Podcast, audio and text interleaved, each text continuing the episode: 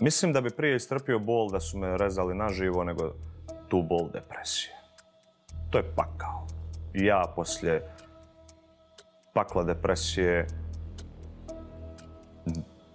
ja ne vjerujem u neki gori pakao.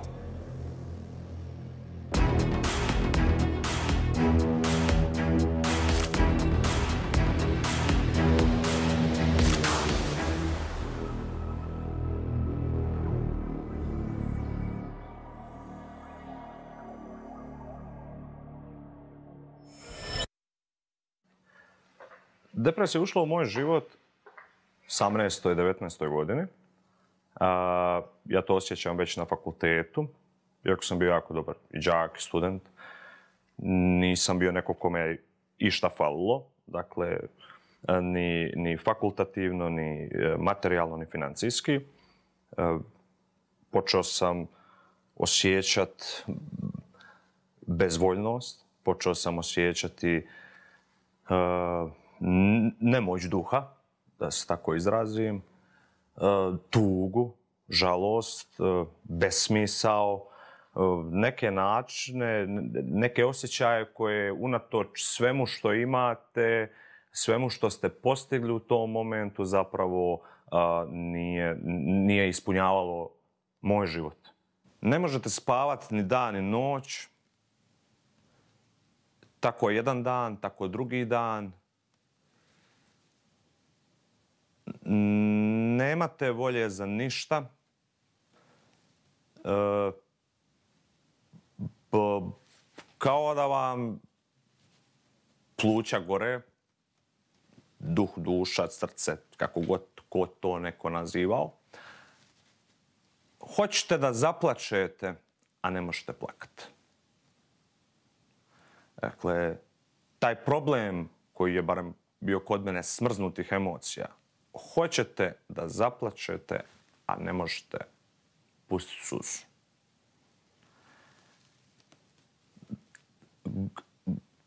Godina prođe, dan nikad. I to je jedna poslovica kojom bi ja to tako stanje. Ta 24 sata ili 48 sati, tih sitnih jutarnjih sati, dnevnih, to je to je, ste prepušteni sami sebi i suočavate se sa samim sobom. Nema nikoga. Vi jednostavno ne znate u tom momentu šta se vama događa, jer vi imate sve, a osjećate prazninu kao da nemate ništa ja na samom početku nisam znao šta je okidač. Dakle, nisam ni znao šta znači šta je okidač. E, kasnije se ispostavilo ovaj, onako, a, da tako to kažem, ovako malo, malo veća nadarenost. Pa meni osobno zatražiti pomoć nije bilo teško. Čim sam osjetio da mi je više ova tuga i, i, i bezvoljnost i, i, i nemoći tijela i duha, ja sam odmah rekao svojim roditeljima i moji roditelji su reagirali odmah njihova, njihova, dakle, moje obitelji uh, i mojih uh, nekih bliskih rođaka koji žive ovdje u Posušu, ta podrška je bila neprekosnovena od početka do samoga kraja i mislim sad kao neko ko govori s jedne strane, a oni s druge strane, dakle obitelj s jedne strane, ja s druge strane, da svaka obitelj dakle, propati na određen način.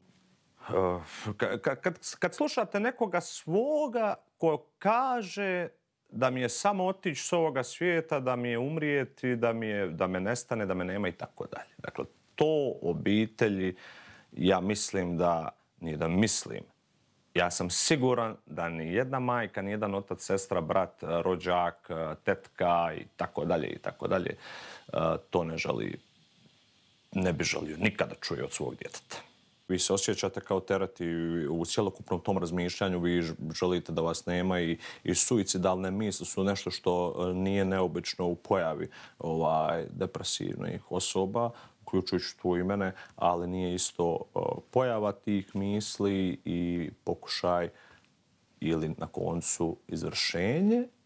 Ja kao ja nisam nikad pokušao neki suicidalan čin.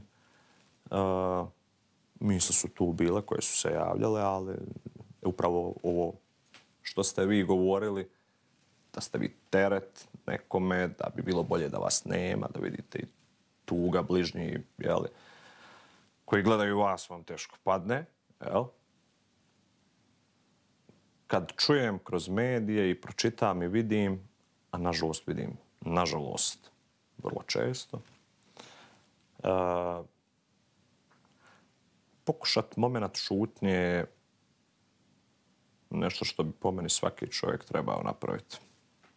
Pokušaj šutit jer nemaš pojma kakva je to kakve su to, dakle, dešavanja, kakva su u glavi. Kao i svaka bolest i depresija je bolest koja ne bira ni čovjeka, ni vrijeme, ni mjesto. Kao što mi ne možemo birati gdje smo rođeni. Tako da to, to nije na mjestu. Šta on ima, šta ona. Pogotovo još uz to kad krene neko ruganje, pa to on izmišlja, pa to ona sad laže, pa to ona, pa, pa eto kao svi su depresivni i tako dalje i tako dalje. Ti ne izgledaš depresivno je meni bilo onako kao da me neko šamari ovaj, uh, iz razloga. Ne baš ta, nego ono, pa eto kao žuta minuta, svima nas žuta minuta. Pazite, kad vam neko kaže, ma to je žuta minuta, A jel ti žuta minuta 24 sata dnevno, 7 dana u tjednu, 365 dana u godini? Da pokažemo takvu žutu minutu. Dakle, nije to neko afektivno djelovanje ili neka afektivna tu, eh, onako tuga. Ja sam najdepresivnije ljude upoznao koji su imali sve. Ja sam, ja mogu reći ovako, sam odgojen u dobrostojećoj porodici, ja nemam pojma šta znači danas ne imati.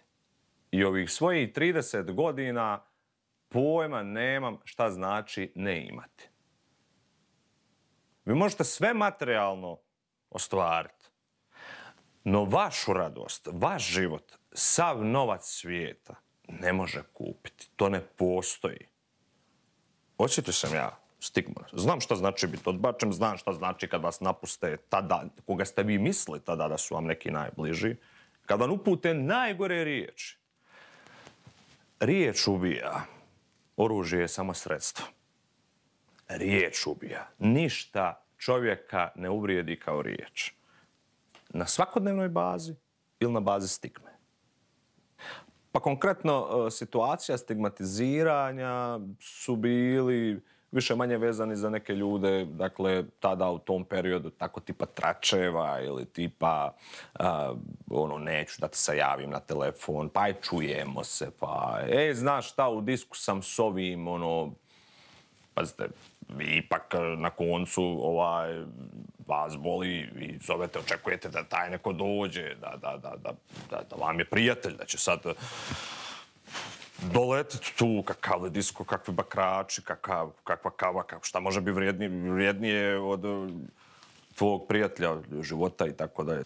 Osjeti da ste teret eh, zbog toga i, i osjeti tu odbačenost, uh, onako, to je, u tom momentu to je, to je izazvalo lavinu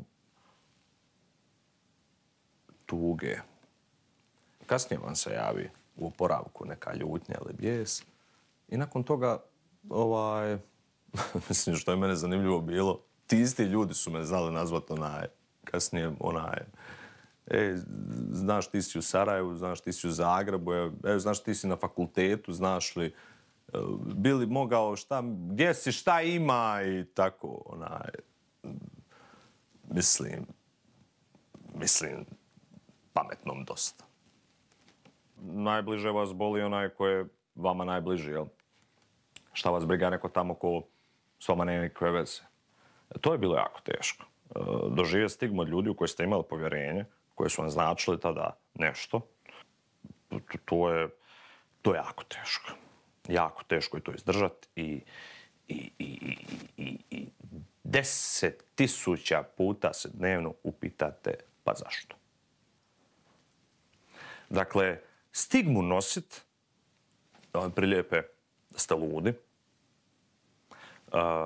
da da, da nije dobro da se s vama sjedi, da nije dobro biti s vama u društvu, da, da jednostavno da, da vas se ukloni sa te... Dakle, ne idete da pomognete čovjeku, nego idete da ga još više gurnete niz rivine. Za mene je to duhovni zločin. U svakom smislu riječi. Oprostite. Nećemo se mi više družiti.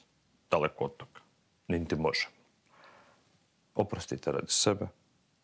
Oprostite radi te osobe. Nastavite svoj život. Ja kad sam progovorio, ja sam se oslobodio.